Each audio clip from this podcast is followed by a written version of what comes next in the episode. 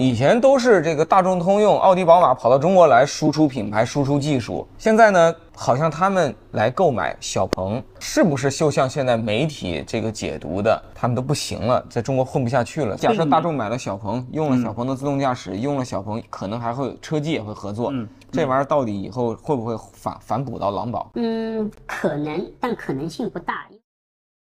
一染一刻的朋友，大家好，今天我们聊一个国际汽车公司。在中国现在状态到底如何，命运到底如何的这个问题啊，我们请到了两位嘉宾啊，这两位嘉宾呢，一位跟我认识了十多年了，还有一位呢，我们上个月才刚刚认识。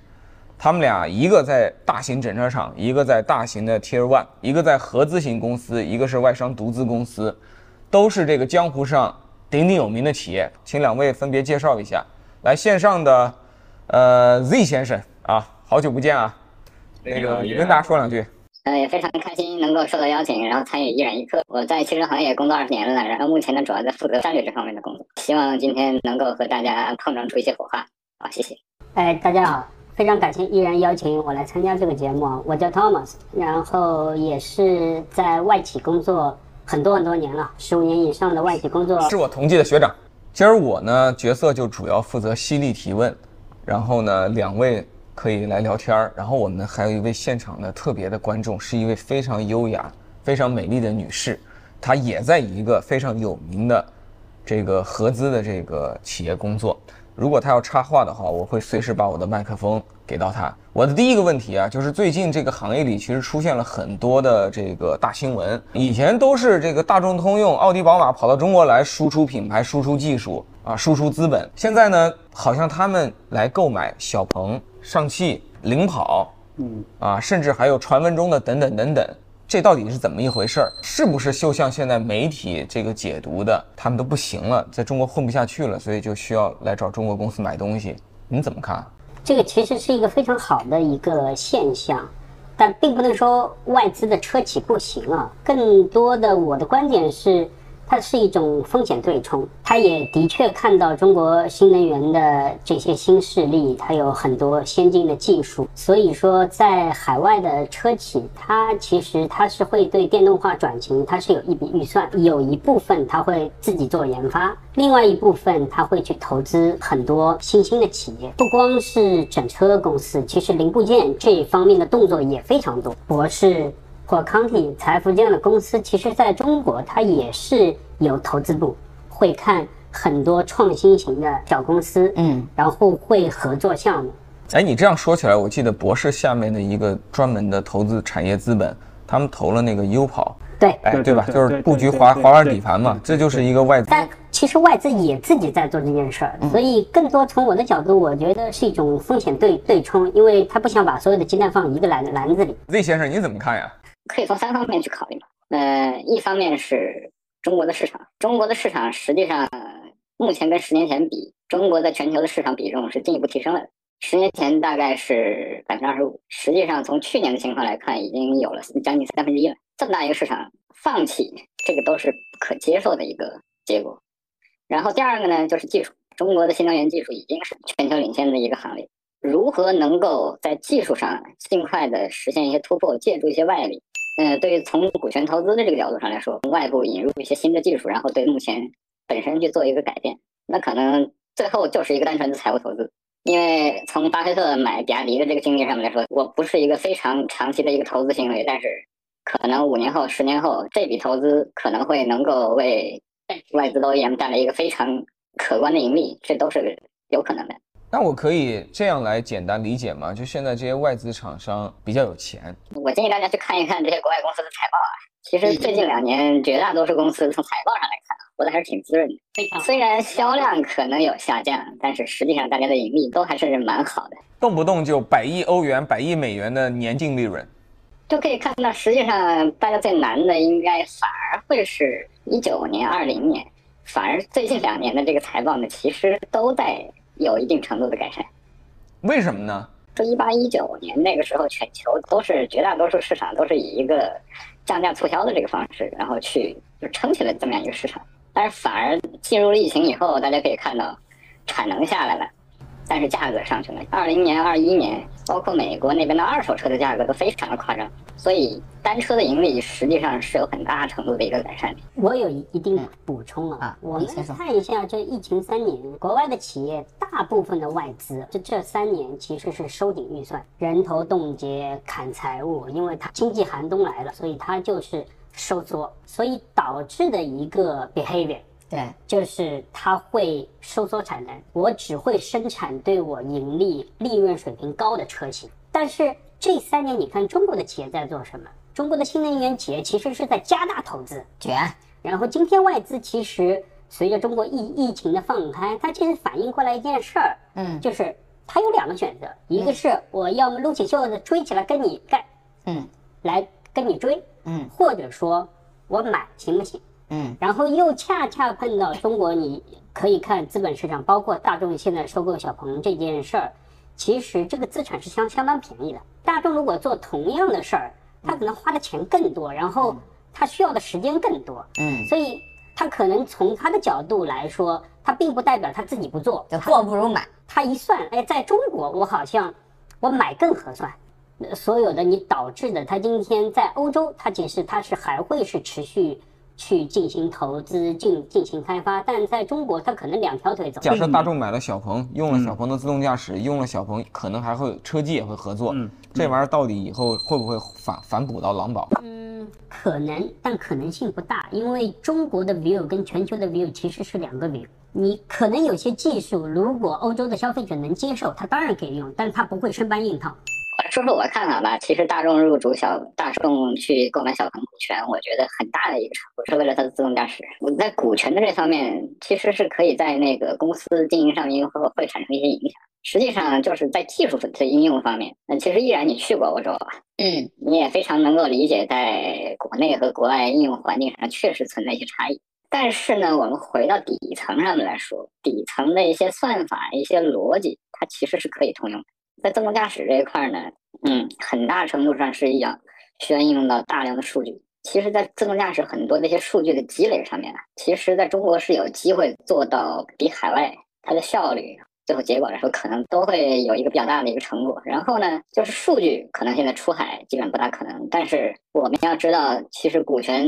投资以后，然后包括嗯，在技术上面开展合作呀，一些什么底层的一些人员、一些人的经验，其实很多东西是可以共享。其实我觉得这个应该是最近外资的一些 OEM 在中国投资的一个比较主要的一个逻辑，因为未来一旦是电动化和这个智能化，那如何在这个趋势到来之前去占领自己的先机，其实应该是全球的 OEM 都在考虑这个问题。我其实听到过一个传闻，现在可能大众还希望把小鹏智能座舱里边的这些车机的能力、语音的能力也移植到。它现在在国内的大众电车上，我们都知道，现在这 ID 三、ID 四、ID 六其实车挺好，唯一就是这车车车机很差。如果他又有小鹏的车机，比如说这个小鹏每台车收他个一两千块钱的技术授权费啊，零部件另算，把这个东西能搞到那个大众车上去，那大众现 ID 系列销量可能就翻倍了。而且这玩意儿快呀，这玩意儿比自动驾驶更容易落地，成本也比较低。大众一定会去仔细的考考察这件事儿，但。我反驳个观点啊，说，哎，今天的 ID 的车机不好，嗯，大众的车机不好，国内的车机好，燃油车时代难道大众的车机就好吗？只是大家的关注点不一样。我我个人觉得，这其实是一个宣传的问题。所以你看，燃油车时代，我相信国内的自主品牌的车机也是比合资品牌的好，啊，但是可能消费者并不特别关注这个，因为。燃燃油车时代，你知道大众的车什么好？嗯，而电动车时代会变成，其实它的门槛没那么高，就你原来好的东西，可能在电动车上别人也做的说不差吧，所以开始有各种的国内的车企的营销开始宣传合资品牌车机不好这件事。我理解托马斯意思啊，他的意思就是，你看宝马三系和那个 i 三，都是一样的车。这三系车机也不好，三系一个月卖一万多，对不对？售价还挺高。这 i 三明明制造成本更高，卖的更便宜，销量非常惨淡，用户都说它车机不好。同车不同命，同一套车机，不同的这个用户反馈。但我这里补充一个我的观察，嗯，我觉得以前油车时代呢，自主品牌的车机比外资是要好。但可能就好这么多。对对，哎，但今天呢，由于在智能电动车时代，大家都拼命卷智能化，现在不是好这么多了，现在好这么多，因为有新势力进来，把这块带的水涨船高了。这合资品牌它其实已经意识到这个，但是你追不上来呀。它靠买嘛？对你现在不靠买的话，哪一个外资车企能够在两年三年内把车机做到跟魏小李一样好？你你你觉得有可能吗？那个 Z，你在你在整整车厂，在两三年内，从两个层面看这个事儿吧，硬件和一和基本的一些软件，从 OEM 的这个角度上来说，找供应商现在绝大多数都可以找得到。但是呢，反而其实最麻烦的是底层的智联这一块儿，反而是车企自己内部底层的打通，现在一直是一个非常困难的一个事情，因为很多涉及到车控这方面吧，绕不开的有很多问题，一个是安全的问题。还有另外一个，其实就是目前的现有的这些资产上面的，它要涉及到很大量这些硬件的更新，就是这些事情最后产生的结果要好，其实会涉及到相当相当多的部门的联动。就是这些东西，如果是靠只是靠内部自我进化，它可能要花很长的时间。如果你从外面买，然后如果有一些成功的 case 过来，那可能就会有一个正向的影响，比如能够做到一个快速复制。就是八旗子弟的战斗力要靠李鸿章和曾国藩的汉人军队来刺激一下。哎，那我想那个问你们各自一个问题啊，我先问这个 Z 先生吧，就是你觉得，比如说你所在的这个国际 OEM 车企啊，此时此刻来看，你最大的优势是什么？然后在中国发展这个最大的苦恼是什么？嗯，其实反过来说，我觉得对外资 OEM，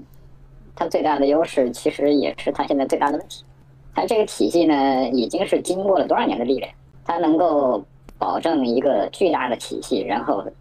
以一定的这速度和效率，然后能够往前走。但是反过来说呢，这这么大一个体系，其实它最大的一个问题就在于它的转向非常的慢。但是它如果一旦完成掉头，整个体系的目标都确定了以后，全速往前赶的话，其实它的速度也是会非常快的。我感觉啊，就是把外资比喻成这个跑步型选手的话呢，他是能跑长跑，但是呢，他只能以这个八十分的速度在跑。可是问题是中国本土选手现在都以一百二十分的速度在超频工作。里面的问题是在于中国的跑步选手很很多，对，然后可能那几个跑步选手里面，有可能会出一两个长跑也特别牛逼。而且他现在在用那个跑四百米的速度跑马拉松，对对哎，这几圈先把你搞得不行了。对，先把你搞搞不行了，然后他说打乱你节奏。对，打乱你的节奏，看你怎么动，然后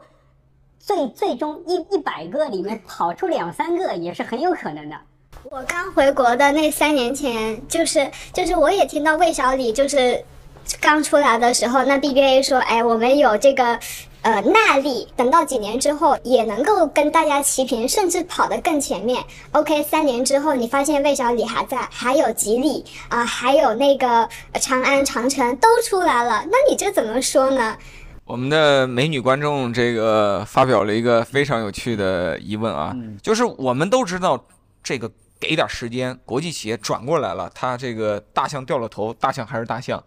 问题是现在没有人可以精准的预测这次产业的大周期到底是一个三年的变革，还是五年变革，还是七年变革？哎，那那那你觉得这个托马斯？你觉得像你们 Tier One 现在嗯比较明显的优势和劣势都是啥？跨国公司今天在华的最大的挑战是有两个，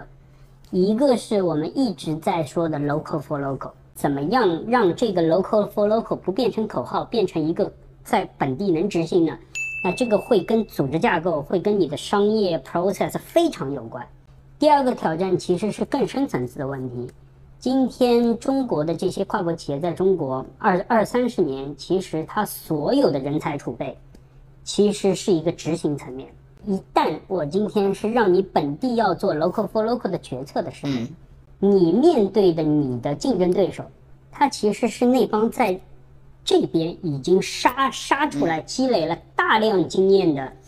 嗯，管理者。国际公司的人才储备在决策层、在市场的理解层，其实还是有很大 gap 的。是。但是这个东西像什么呢？就是以前这个外企在中国啊，是只有球员没有主教练，人家主教练在德国，在东京，对对对哎，在底特律，对不对？这中国本土企业是又有主教练又有球员，现在就是临时要 local for local 了，就就是外企得在中国有自己的主教练了，那你得从零培养啊。对，对于国际大 Tier One 来说，优势啊，其实还是技术。嗯，今天中国的 Tier One 跟国际的 Tier One 竞争的时候，几乎没有客户会认为国际的 Tier One 技术上是有劣势的，反而技术上都是有优势的，只只是你的速度、你的成本能不能跟得上。嗯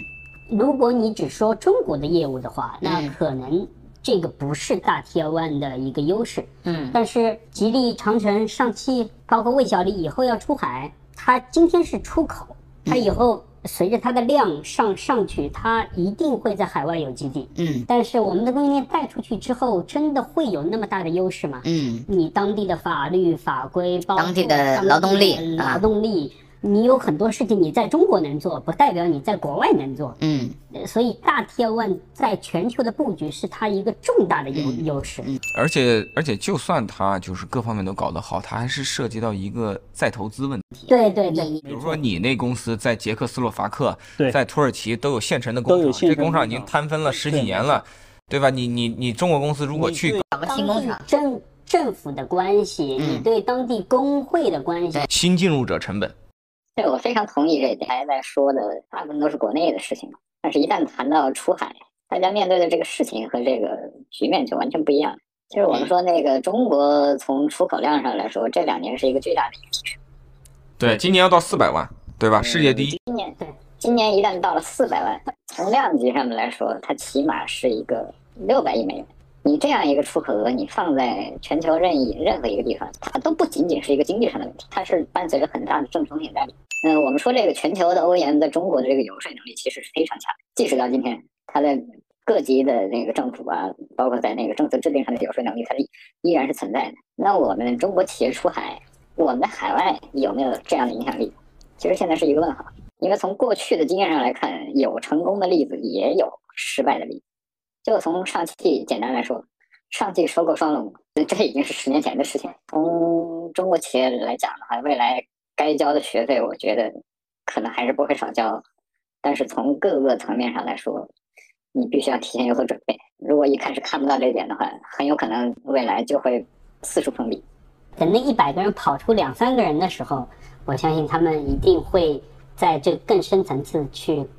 考虑，然后那个时候可能就是中外车企的大决战的时候到了。你外资跟国内的企业有一个很大的本质的区别是，外资在做所有的中国的决定的时候，它其实是个选择题，嗯它可以选择不做，嗯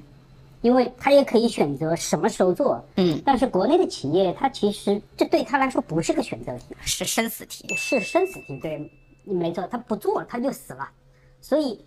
你往往你看到，如果你的竞争对手是降价三万，国内企业的话，外资企业一旦做选择题，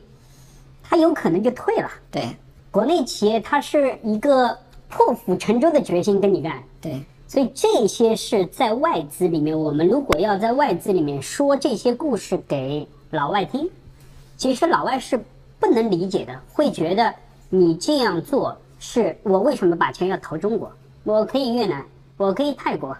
发展也很好，为什么一定是中国？这个中方的职业经理人还是这个考虑的维度是需要比较多的。其实，呃最终其实你是在抢夺资源。嗯因为他预算有限，他做中国业务，他势必会意味着他在欧洲、在美国或东南亚业务，他会被砍预算。就像丰田，它不是也公布了它 Q 二的财报嘛？嗯，它其实是财报是创历史新高的嘛，它盈利是七十七亿美元，对就很恐怖嘛。但其实它的这一个依赖于它在印度市场的扩张。就可能大家觉得它在中国它确实也不行了，但其实对于很多外资品牌来说，它可能也在往第三世界嘛，那它其实还是有在其他一些下探的空间的，而且这个下探的空间非常的大。啊、因为印度市场像我们的企业如果要进军的话，其实难度太大了，包括像通用这种都一直在亏，那像日系的企业，他们很早就布局了，而且是在产业链上、在政府上、在政策优惠上都拿到了整个产业链上的一个优势，所以我觉得他们在这种全球市场上。他稍微的对中国放松一点控制，但是着眼于更大、更下沉的市场。丰田一年在全球差不多将近一千万的量吧，在中国它也无非就是一百多万，它这个至于是一百八还是一百二，对它没有那么大的全球影响。你可以看啊，大的 Tier One 现在在做一件什么事儿呢？就说，哎，我中国如果说我的确会有很多价格战或者利润不保证，那我是不是能把中国的产能或者我的技出口技技技术东南亚辐射？因为你从你你从人口从 GDP 的角度来看，东南亚那个市场是巨大的。对，六亿人口，然后东南亚年轻东南亚那边它的竞争可能也没有中国那么激烈，它还有很多市市场空空白，所以我们在中国建立的所有的原来的那些产能，包括人才储备，呃，是不是能做东南亚？是对不对？所以它永远它会调整它的战略，嗯它并不是说这边打不过你，它只是他觉得这个仗他有的时候是不值得打，因为你不能打一个仗之后发现哎自己也遍体鳞伤了。现在有挺多的这个合资车企，我知道他们在考虑把中国的车往外出口。嗯啊，这个之前很少这么做，因为国内市场也很大。现在往外做有几个好处，一个就是它利用中国还相对比较高效的这个供应链，嗯，比较良好的生产成本。第二，它在国内本来就卖不了这么多，它闲置的产能闲着也是闲着。第三就是中国特别在一些新能源车上其实是有优势的，它在中国把这种产品弄出去，在海外其实他吃一个利润差，可能比在那边生产对划算很多。划算对吧？其实我觉得这是一个非常正常的一个选择啊，因为中国的产业链的优势其实确实非常的强，而且就像在全球的产能布局一样，就是比如在欧洲布局，你不可能每个国家都布一个工厂，你只要布局了一个合理的合理的一个据点，它的其实辐射范围是一个是可以做的非常大的。而且在中国本身现在，其实我们说乘用车产能是实际过剩的，所以有这么大的产能已经建好了，为什么不把它充分利用起来？从丰田这个角度上来说，而且从各大这个国际 OEM 上，我觉得这个都是一个必然的选择。各级海外市场，其实国外的 OEM 的布局也都是布局的非常早。中国车企在国际布局上跟外资 OEM 比，现在中国车企还都是小弟弟。那这一块现在，你们你们觉得那个中国车企如果做国际化的话，哪里是最有希望、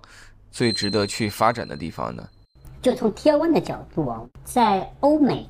你要去一个，嗯，美国可能还好，但是在欧洲你要去推一个新品牌，这个难度是极大的。嗯，然后欧洲的法规，包括工会，各种各样的牵绊会很多，所以中国车企在欧洲的成功的概率不能说没有。你是不是能把欧洲那些老牌车企干翻？那几乎是不可能的。在美国的话，其实会碰到很强劲的对手，就是丰田、现代。那美美国三大可能它又又是另外一个 segment，但中中国车企去可能就是替代丰田、替代现代。但美国可能有个更大的对手是白宫。对美国政治风险又非常大。嗯，然后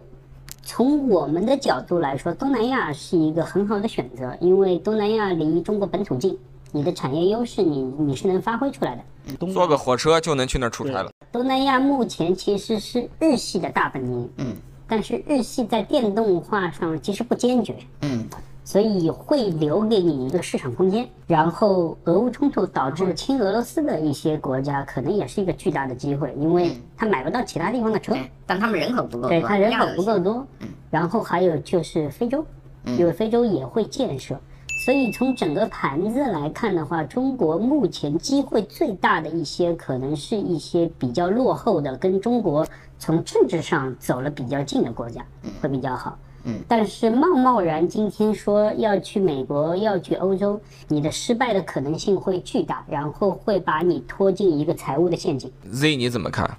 我很同意托马斯刚才的说法啊，一旦出口到了这个四百万台这样一个规模，嗯，所有的经济问题都会演化成一个政治问题。你这车企是要做好准备，但是更多的是要结合着很多地缘政治的一些推动，比如说我们国家现在现在中国在走的那个我们东盟峰会，然后比如说跟俄罗斯这个必须要结合着一些，就相当于和政府一起走，然后走到出海的这个成功率会高一些。我们我们可以看到空客这样一些老牌企业，它永远是跟着这个政府的高级会议，它永远是随行的。数额一旦是这个规模到了这样一个层次的话，它是分不开的。这是我们从市场上来看啊，就是全球现在最大的市场，你逃不开那几个地方：美国、日本、欧洲，因为这些你只有这些地方才有那么强烈的市场需求。我们说第三世界国家，呃，它确实可能有需求存在，但是问题是第三世界国家，它现在的基础太差了。对，而且都是入门级车，都是便宜车。国际 OEM 他他觉得去了没有价值的地方，就简单来说，如果我们不把我们的成本优势发展发那个扩大到极致的话，我们也很难在这些市场生存下去。比如说，我们不一定用新车，我们可以用国内淘汰的二手车，然后再去想办法拓展。这个其实这些都是可能去考虑的未来一些商业上的机会啊。从新车的这个大规模的扩张的这个角度上来说，全球目前几个成熟的大市场你是逃不开的。但是呢，在这些市场上，你一定会碰到很多的壁垒，一些消费习惯的，这是市场的壁垒；但是一些法规、一些政策，这简单来说都是政治壁垒。在这些方面，必须要考虑去突破。你把全球市场分四份的话，我大概看了一下，美国占那四分之一，中国占那四分之一多一些，欧洲占四分之一少一点。对，但这三个都是超级大市场，剩下全球其他地方全加在一起，也就最后那四分之一。而且那里边还有一些是属于日本呐、韩国呀，都是自己有充足的汽车工业，自己都过剩的，啊，天天自己还琢磨着出口的。你把日本、韩国都刨掉了以后，你没多少。对，就是没多少了，而且还分散的特别散。对对，就你要把这部分市场做了，你得开多少个全球分公司？嗯啊，你得谈多少个区域的经销商？其实也确实不是一个特别好做的生意。但是欧盟、美国和中国是世界上前三大。还有很多可能是未来我们可能会看到中国的主机厂跟西方的大的主机厂进行各方面的合作，甚至合资，或者说形成同盟，嗯，对吧？来做一个全球化的市场。就是张麻子和那个黄四郎一起合作，出身剿匪，把那个第三世界的钱给分了。这这这也是有可能。就如果他的目标客户差不多，那有可能打到一半说，哎，算了，咱就别打了，咱们要么一一起合作，我我我们来分一分，然后我们一起来看一看怎么跟联合起来打别人。其实反过来说，就是中国品牌的出海，我觉得你到国际市场上，那就要用国际通用的逻辑去做。就简单来说，一旦双方有了共同的利益，那可能在很多 过去存在问题的一些场合，它都变得没有问题。就是大家可以共同去利用自己的优势，然后在多方面去进行一些突破。这个我觉得就是对中国车企必须要去考虑的一条路，不论是对我们的国有企业还是对民企，其实是一样。好，好，我们今天就聊到这里，啊，